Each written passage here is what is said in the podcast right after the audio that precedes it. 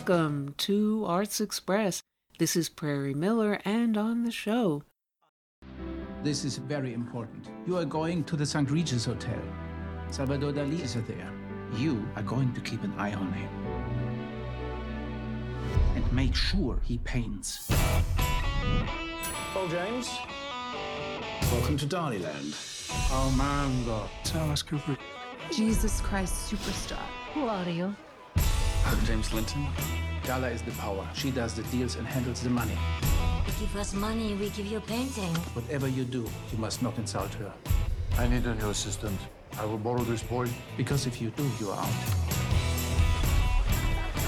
This party's been. I need many beautiful houses. Is he getting any work done? We open in three weeks. How is it working for Dali? We need money. It's like I landed on another planet. I belong. I need you. What's going on? It's complicated. So this is a fake. Paint! You stole from Dali. Salvador Dali is a genius. I need her to push me. Dali, there are bad things going on around you. I give you everything. Critics don't take him seriously anymore. I'm just trying to tell you the truth. Death. It frightens me. And this is the basis of my inspiration. The paint disappears and becomes reality. Sometimes it is so hard being Dali.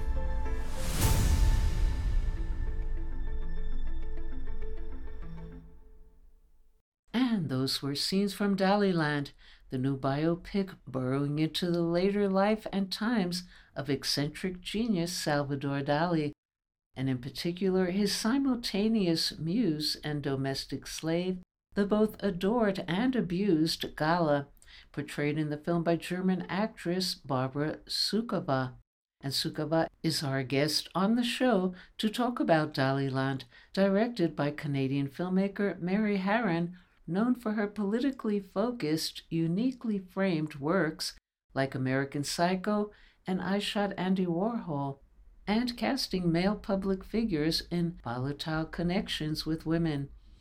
And Sukowa, along with her gala in Daliland, delves into the politically outspoken women she tends to play on screen, including in Margaret von Trotta's Rosa Luxemburg and von Trotta's Marianne and Julian, based on the life of German Red Army faction revolutionary Ulrike Meinhof.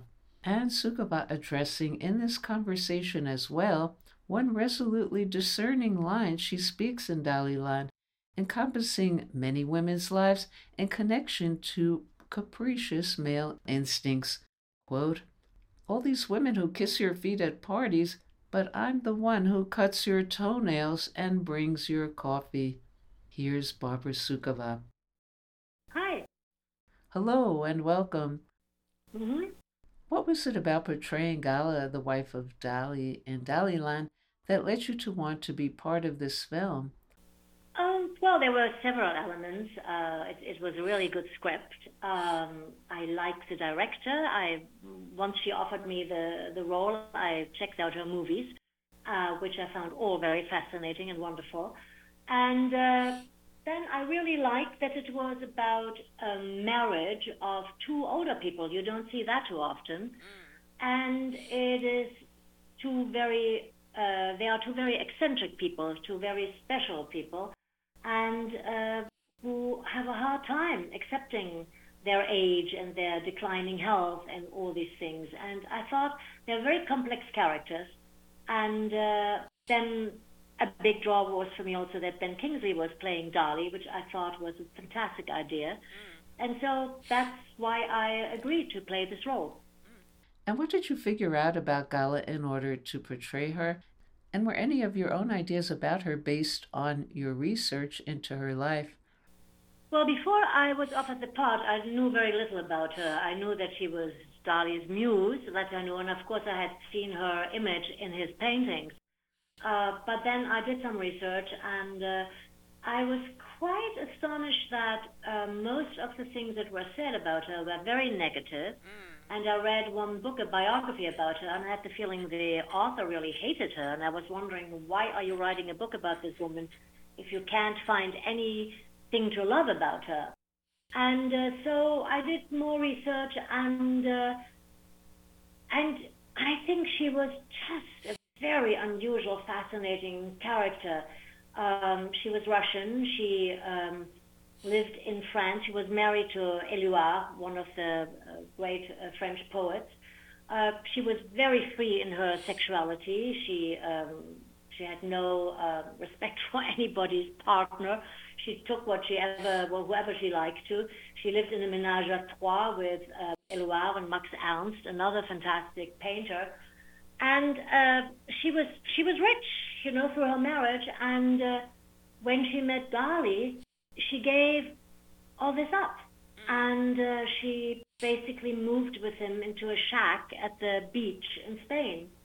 And um, that was quite a sacrifice. And this young man, Dali, was very strange. When she first met him, she was there with her husband and with, um, I think it was Max Ernst, no, with a Belgian art dealer, um, and Magritte, I think.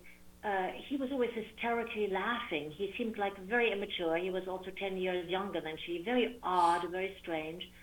And she was so fascinated that she stayed with him and uh, she was able to stabilize him and or, you say stabilize stabilize mm-hmm. him and i think uh, he would not have been what he has become without her mm. and i found that fascinating mm. about this woman now you have one of the most unforgettable lines in the film that is so special about your portrayal expressing gala's feelings as a woman who is both adored and abused when she says to dali all those women who kiss your feet at your parties but I'm the one who cuts your toenails, brings your coffee.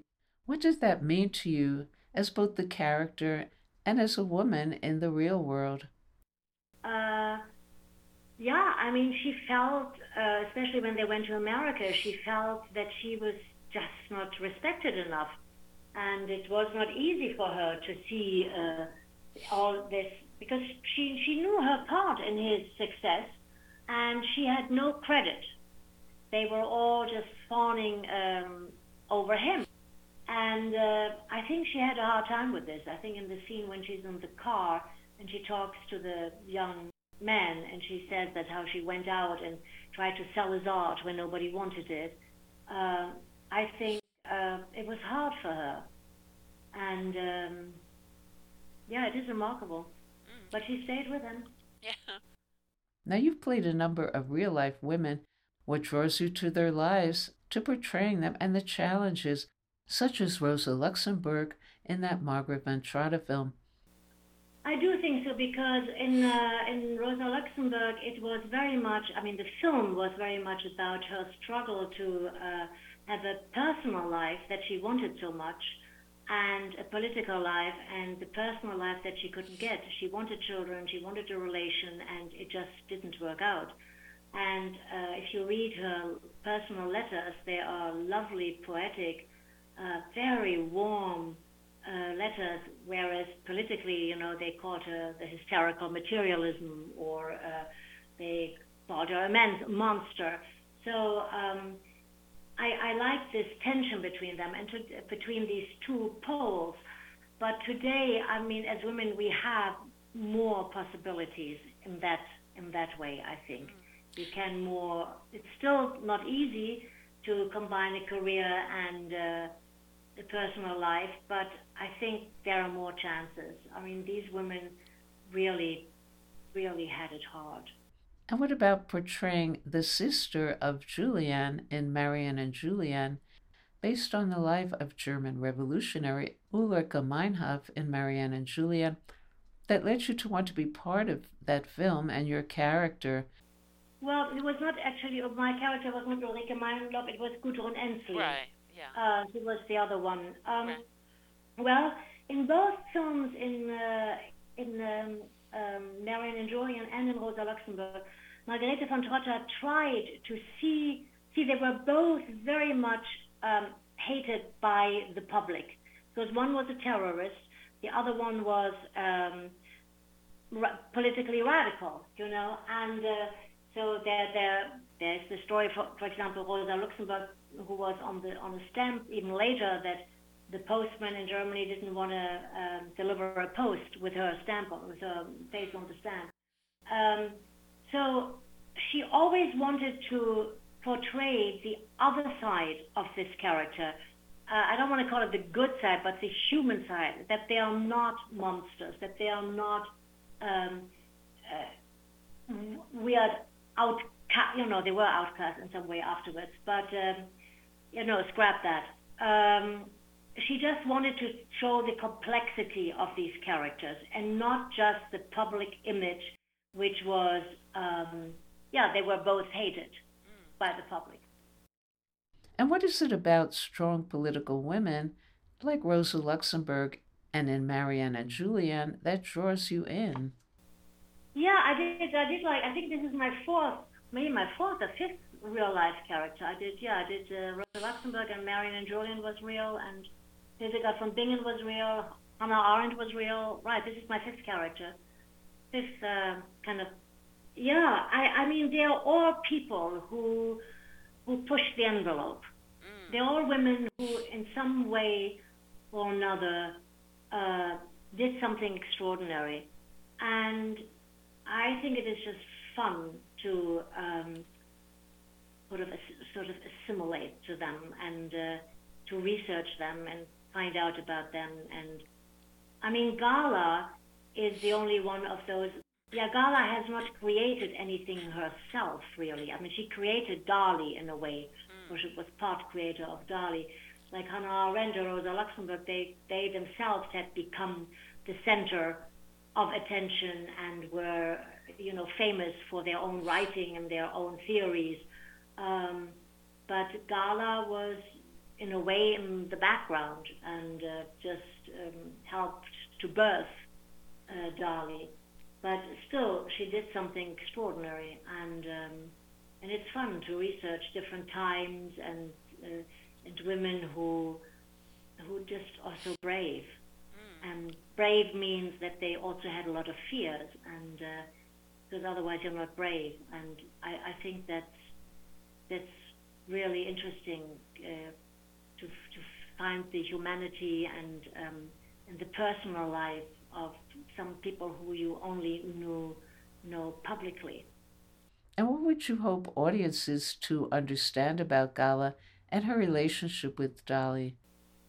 Well, the first thing I think what I would really like that they would have fun in this film because for Gala, um, somebody asked me what would Gala say about this film, and I just said I think it would be for her another another party, uh, and to yeah, it's, it's also to see to see behind to see behind the scenes. You know, you know these public characters, uh, Dali with a mustache and the way he became a superstar, and Gala, and and to see the fragility of them actually in in aging, and yeah, to to to realize that that people like this are really like like the birds that have the, the, the most wonderful, colorful feathers. They are, they are, they're a wonderful addition to the world, even if they're sometimes hard to, to grasp or to understand. And but that they also have uh, have this other side, this this fragile human side, and uh, to see both. That would be nice if people could see that. And what was it like acting with Ben Kingsley as Dali it was wonderful. I, I really loved it. It was absolutely wonderful. It was easy. It was it was fun. It was it was inspiring. It was yeah. It, it was very easy. It was it was just so nice. It was a really wonderful experience. I I really loved acting with him. And with your very distinguished career, when you look in the mirror, what do you see? What I see? I don't know. I see. Uh, what do I see? Yeah, I, I, I see I see somebody who looks different than in all the films. Mm. I don't look like any of the people I feel like in the films that I do. It's a different person. Recognize myself. And do you feel closer to any of your characters than the others? Well, I tell you something. These characters that I play, they are such big people. You know, mm. they are like. I mean, like Hannah Arendt is an intellectual giant. Uh, Rosa Luxemburg was like an incredible, brave woman. Uh, so I always, I never feel I measure up to these people. Um, I think it's very hard to say. I, I, I guess I, I, I, um, I can't say that. I think in the moment I play it, there is always a part, a part of the character that I feel very close to. And then, yeah, they're also different. I mean, Hildegard von Bingen is so, this 12th century nun who's lived, you know, in a cloister is so different from Gala, who is, you know, flitting around parties. And still, there is something in both of them that I, yeah, that that is, in a way, I I, I can feel. It's, it's I, you know what? The older I get, the more mysterious acting gets to me, and uh, I can't really I can't really answer these things. I don't know. Ha. okay. All right. Well, thank you so much for joining us on the show. That's great. Thank you so much. Bye.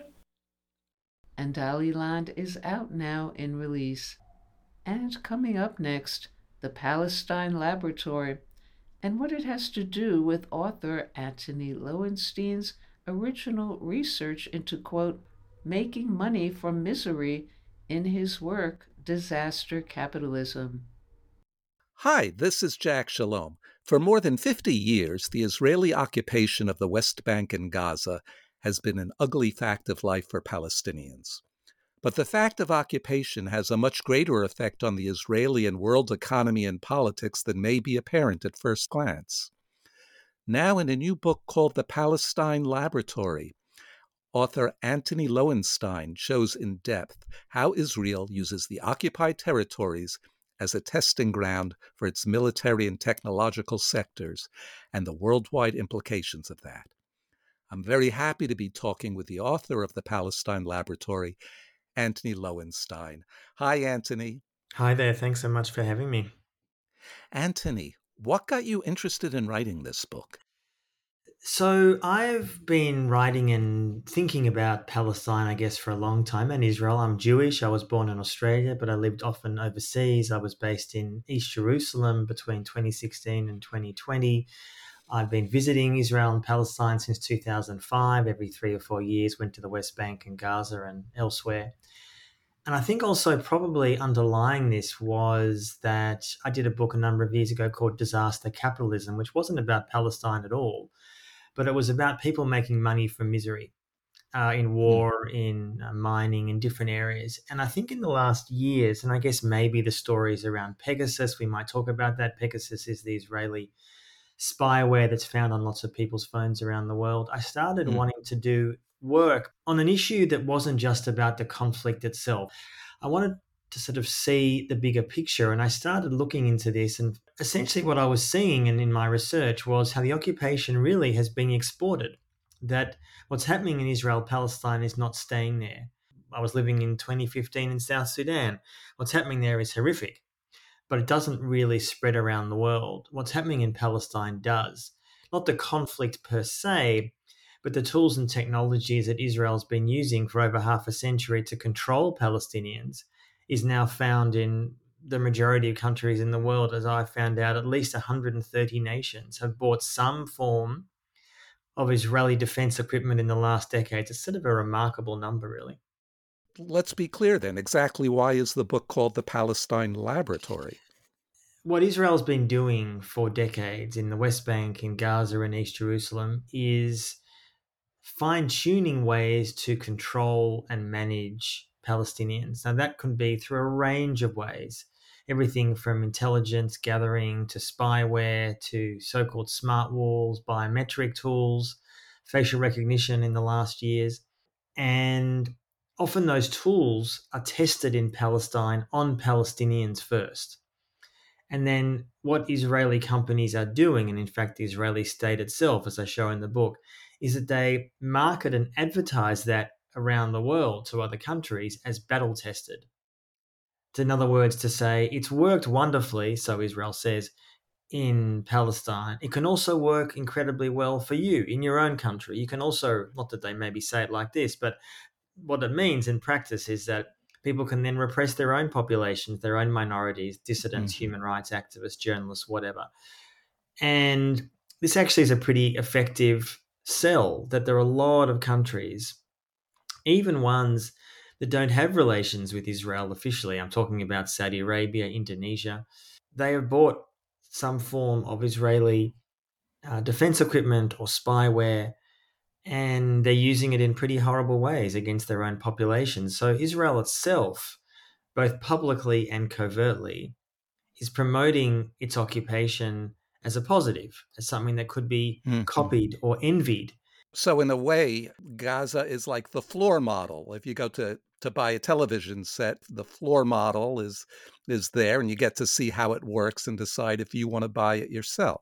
Absolutely, but not just in Gaza, also in the West Bank and East Jerusalem. Uh-huh. Um, in some ways, I guess what I try to talk about in the book is not just the tools and technologies in the simple money sense, but also what Israel is selling or trying to sell is not necessarily something financial.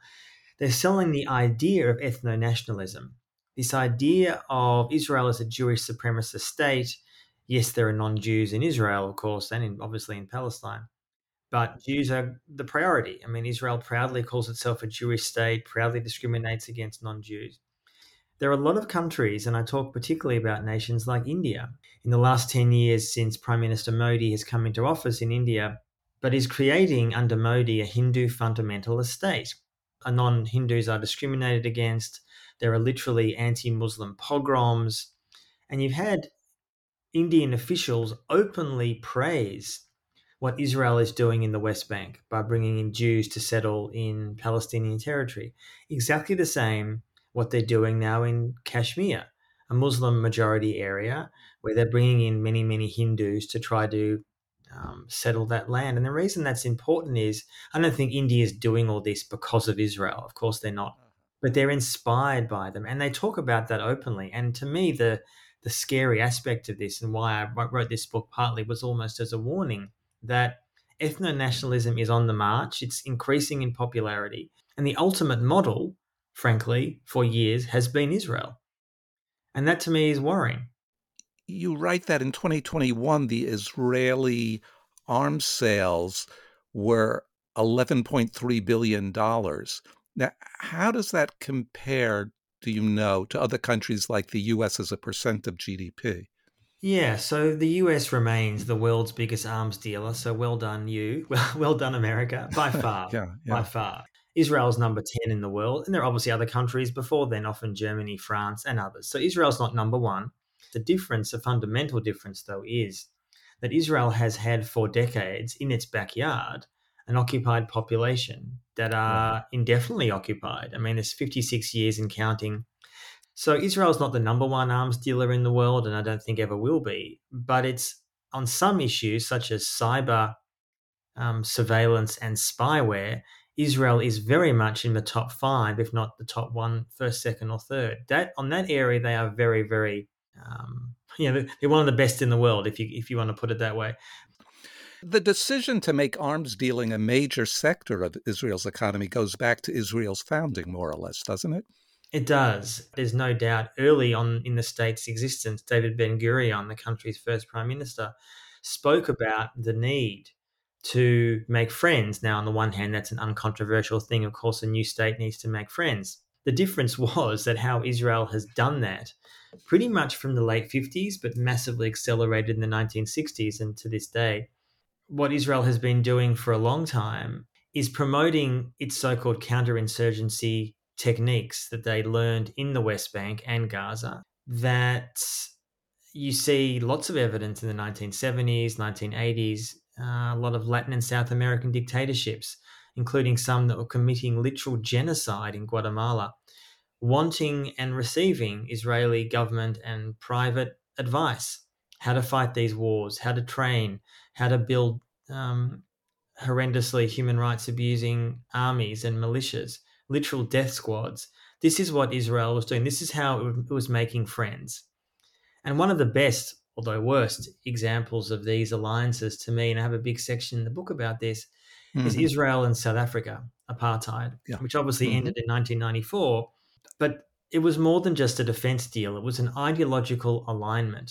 South African apartheid and Israel saw themselves both as nations facing down barbarism. They saw in South Africa, the white South African apartheid regimes thought that they were trying to survive amongst this horrible black population. Of course, that's what they said.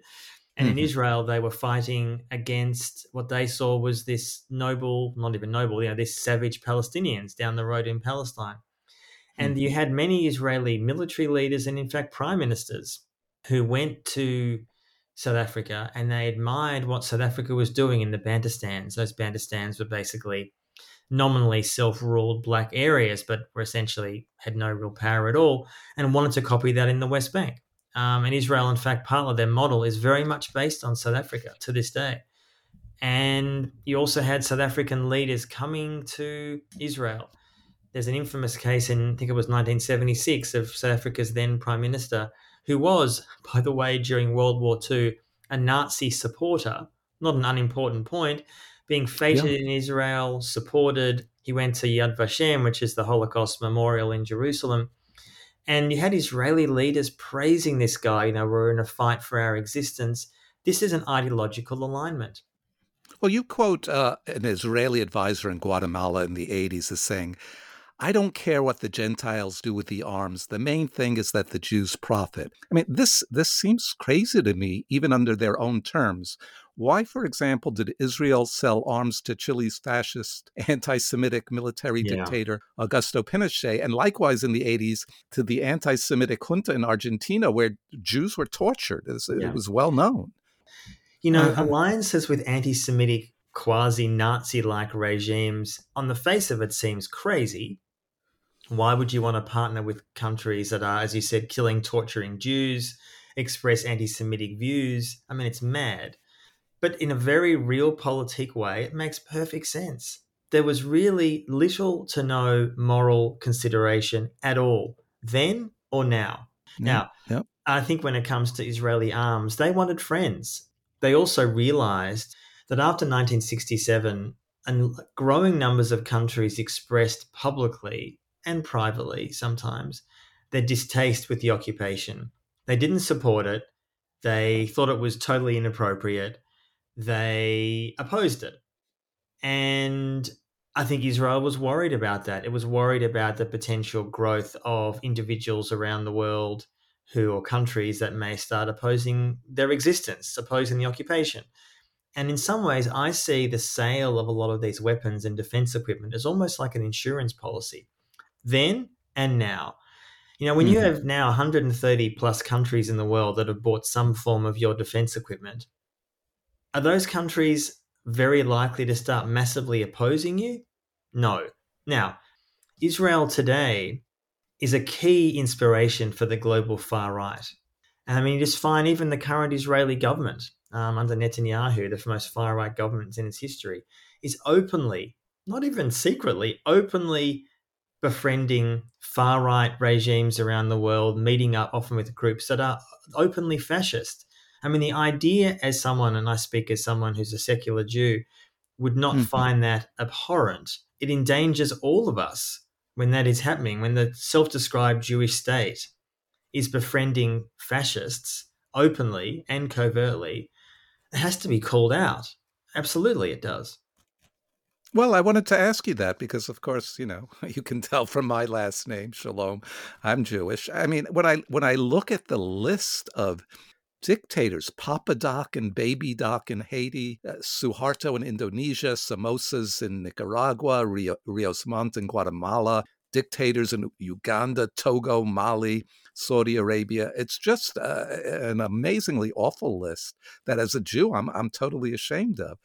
And this has been a policy through all the ruling parties in Israel. Mhm. And, and you know, I I, I want to ask, does it rattle you? How, how It do you does. cope with that? It does rattle me. And it's one of the reasons amongst many that I think that the, not just that the occupation has morally broken vast parts of the Israeli Jewish state, it's also, in my view, broken the moral backbone of much of the Jewish diaspora. in the last decades, mm. without which Israel would not survive. But I think there is definitely a moral reckoning coming. The idea that Israel claims that the only way we could survive in the past and now is to partner with the worst dictators, mass murderers, and genociders in the world, I think is a completely not just illogical argument, but simply wrong. Yes, America also sells weapons to horrible regimes, so do the French and others. Of course they do. But I would like to think, although clearly I'd be wrong, that Jews with our history in the 20th century, and frankly before then, would be a little bit more cognizant of the, the price that one pays, both practically and morally, for partnering with these horrific regimes. And yet, here we are. And I think there is one of the things that's come out in writing this book how few people knew the extent the extent of this collusion with all these regimes if nothing else hopefully more people not just talk about that but start articulating that you know this is the legacy of Israel 75 years on since its birth this is the legacy let's get down to more specifics. The day to day life of Palestinians is controlled not only by the Israeli Defense Force, the IDF, but also very much by private contractors. What does that consist of exactly? So, in the last, I'd say, two decades, Israel has increasingly privatized or outsourced its occupation. And what does that mean practically? From day to day, when a Palestinian in the West Bank, for example, goes through a checkpoint, and there might be a soldier there or a private security guard, they're not going to know the difference. And frankly, for them, it doesn't make a difference, right? I mean, they're going to be mm-hmm. maybe verbally assaulted or physically abused by those people. For them, there's no accountability, whether it's an IDF soldier or a, or a private security guard. So but the checkpoints do, are privatized. Some of them are, not all. Some of them are. Mm-hmm. There's a growing use by Israel of facial recognition technology and biometric data gathering. Hebron, particularly, but elsewhere, that's often run by either Israeli companies or international companies. And just in the fact, the last few months, um, listeners can Google this if they haven't seen this. Amnesty International put out a very interesting and relevant report looking at how Israel has massively developed and expanded a biometric data gathering system in Hebron. And Hebron often, which is, for those who don't know, one of the major Palestinian cities in the West Bank, there are roughly a th- 1,000 Jewish settlers living in the heart of that city who are the most extreme Jewish fundamentalists. I've spent time there, and some of these people openly express desires for genocide. I mean, these are the most extreme Jewish settlers you mm. can imagine. But within the heart of that city, so Israel can gather all this information to essentially monitor every single person going in and out, walking down the street, entering a checkpoint, talking about adults, kids, anybody they're using increasingly sophisticated technology. And I do know because I write about it in the book and I see it more and more happening that that is the kind of technology which is being exported because a lot of other countries want to do exactly the same thing. Excuse me, you're talking about facial recognition. For example, facial recognition or biometric data gathering, absolutely, which of hmm. course mm. is increasingly a way that states want to control their populations. And but as I say in the book, in the West in the last four or five years, particularly since Trump was president, there's been this massive anti China sentiment. And I don't speak as a defender of the Chinese regime by any means. But if we're mm-hmm. worried about the export of Chinese repression around the world, and we should be, we should be, frankly, as if not more worried about Israeli surveillance tech being exported because it's far more ubiquitous. This is not even a comparison.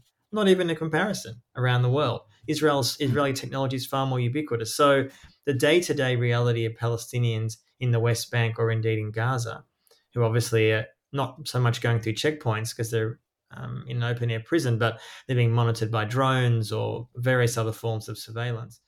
You talk about the Israeli tech used to control the Palestinian population is being used all around the world to control migrants to other countries, including the very building of border walls and the deployment of drones to surveil the seacoasts to keep migrants yeah. out. Because in the coming years and decades, we're almost certainly going to see huge numbers of climate refugees coming, particularly from low low lying areas, Bangladesh or parts of Asia or elsewhere. And a lot of countries are Western countries. I'm talking about here are looking to find ways, basically, to keep these people out. Now, what does that involve? It's surveillance technology, so-called smart walls, uh, drones, a range of technologies. And I, as I give and report various examples in the book, and I'll just give two now.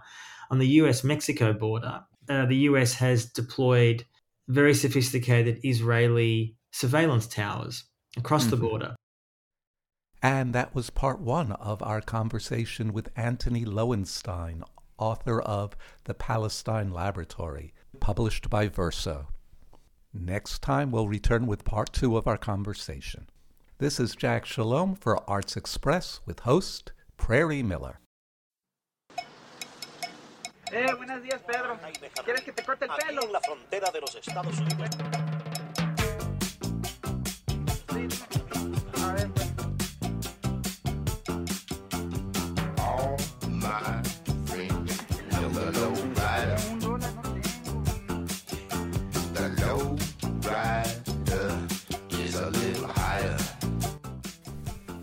Yeah, hey man, listen.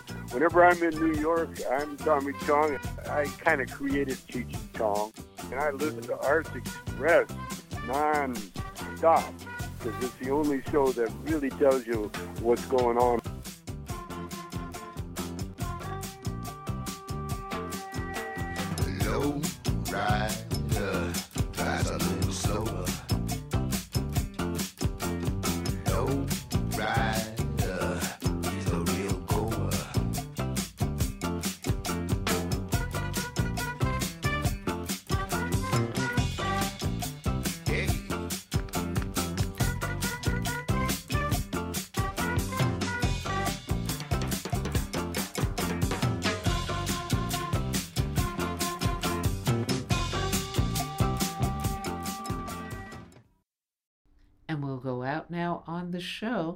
Taking the Arts Express over to Red, Iowa, and Peter Wise sitting down with Iowa Blues Hall of Fame musician Pat Hazell, looking back on his life and playing some of his music as well over at the local Burlington pub, The Blues Shop. This is Peter Wise from Red, Iowa. I'd like to introduce uh, my friend uh, Pat Hazell, a stupendous musician from the Midwest who's been playing for many decades now, especially blues, but also has investigated everything from electronic music to folk music in the former USSR. Pat comes from Burlington, Iowa. He's well known.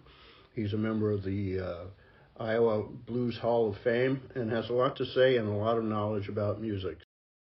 So, with the development of American blues, did you have that kind of atomization from the deep south or the delta where each town had its own special? No, I don't know that about. I don't know that about uh, American blues. I, Mm. I think there, there must be some of that, uh, almost, especially if it's a population of people that did not, that stayed pretty much in one area, a- and then you probably have some of that. I mean, there are like definitely Appalachian music, for Huh? instance, like Appalachian music. there are definitely different styles Mhm. of music, uh, depending uh, on where you're at in uh, in the in the South. Uh, complete compared to, like, the music you would hear in Louisiana will be different than the music you hear in Kansas City. But it's more likely to be um, uh, small townish, like in the Appalachians, where you're separated by geographical obstacles. Would you- Yeah. Would you say that's true? It could be, yeah, and also you you got probably a lot more influence in Appalachia of the uh, white Scottish. Scottish Irish people, yeah. I mean, really a lot more of that kind of of thing going on. But you have that down in the deep south too. I'd say one of the big differences. Now I don't know. I'm I have not very little, ex- no experience basically of, App- of Apple, Eastern Appalachia at all. Mhm. I've never been there, but I know down south how hot and humid it can get, Mhm. and and I I came to the conclusion that if you're going to play music down there, it would naturally lend itself to slow blues. Well, I think it's a, yeah, sure. It, it reflects its environment, I guess. You were keeping Mother Blues going. You were performing Some of them as were a part of blues Mother. Blues, and we would just kind of slowly morph the two together. Yeah, that's wonderful. And you even fronted for Jefferson Airplane when you were in. Uh, Yeah, and Led Zeppelin, and, And Led Zeppelin too. Yeah. and, and there were a lot of there were many many others uh, that we that we opened shows for. Yeah, well, we shared that Led Zeppelin uh, experience. Oh, yeah. Something I will never forget, to tell you. Yeah, truth. yeah, Led Zeppelin, yeah. Yeah. Um, so uh, why don't we listen to some of your music, uh, if it's okay with you?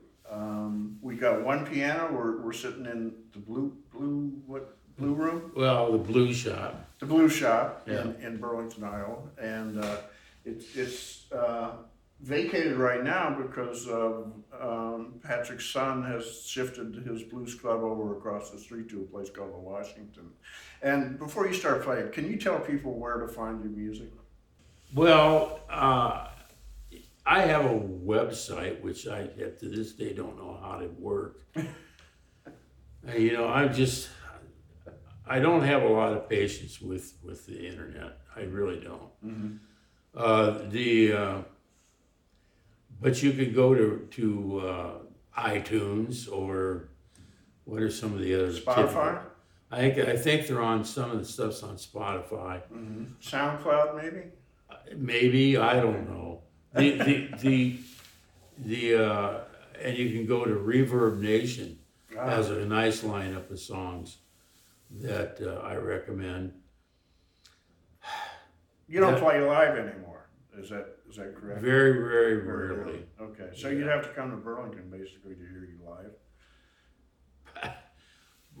Unless unless somebody comes along and, and really floats me a ride, some good pay, and the, puts up the equipment for me. Not being very famous, that uh, is difficult. To, Right, right, right. Well, uh, Pat's gonna play some boogie woogie, I think. Or are you gonna? I'll do- play. I'll just play some blues. Okay. I, I got to play that's something that fits into my seventy-seven-year-old speed. All right. Okay. Well, I'm right behind.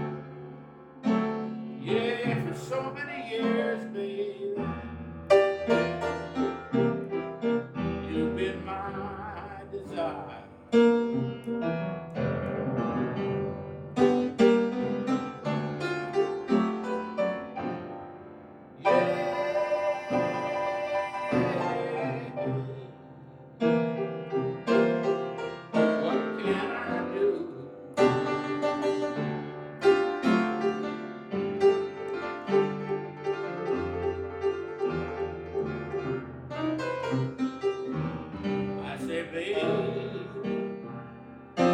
what in the world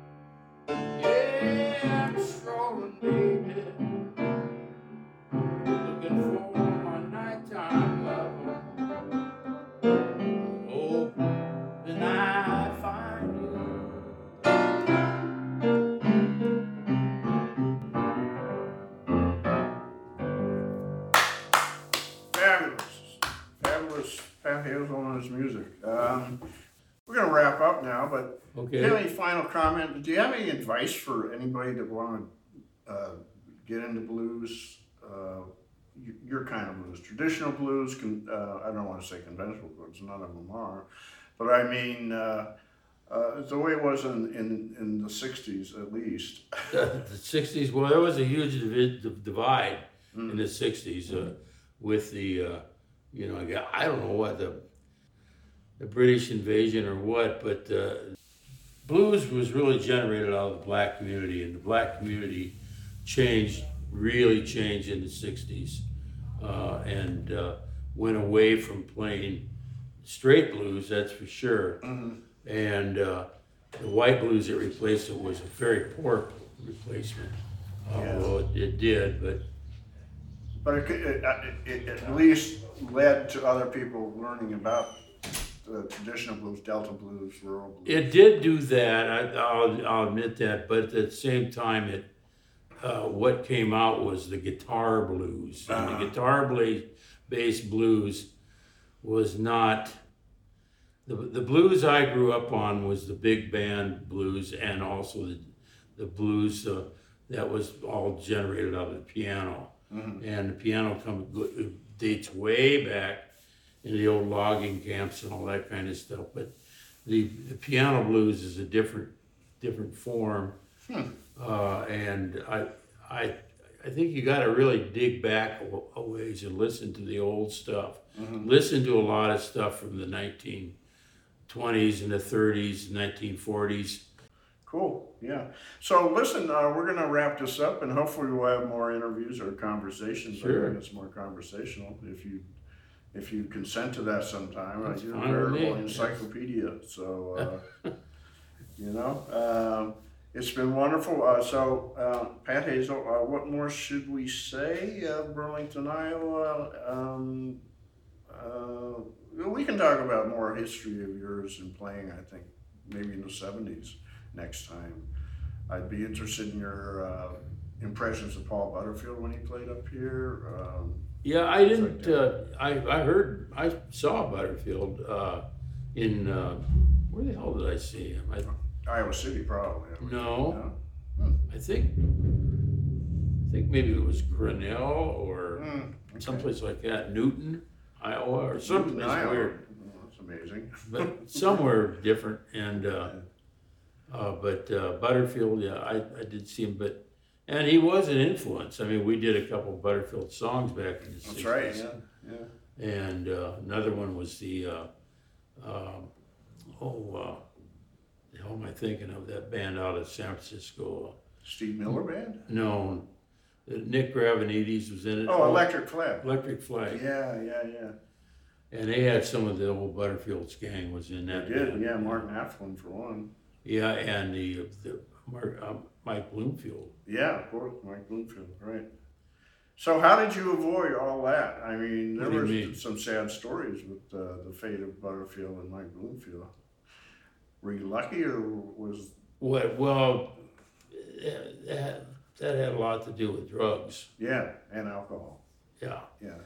And I was never a big one, a big one for drinking a lot of alcohol. I was never had that problem. Well, that's great. You know, Never, you're here and never. you're not. Well, I just what didn't interest me that much. Yeah. And uh, as far as getting into heavy, heavy, I did my share of drugs, but it was not. Uh, Habitual. Good. Hey, okay. Okay. We're gonna wrap this up, so I'm gonna say goodbye to Pat. Incredible. I want to thank you. Honored to be. well, able to thank you for your interest in Oh, wanting to sure. do it. Yeah. And that's all we have time for today on Arts Express Expression in the Arts. And if you'd like to express yourself too, you can write to us at theradiogoddess at gmail.com. Until next time, this is Prairie Miller leaving the station.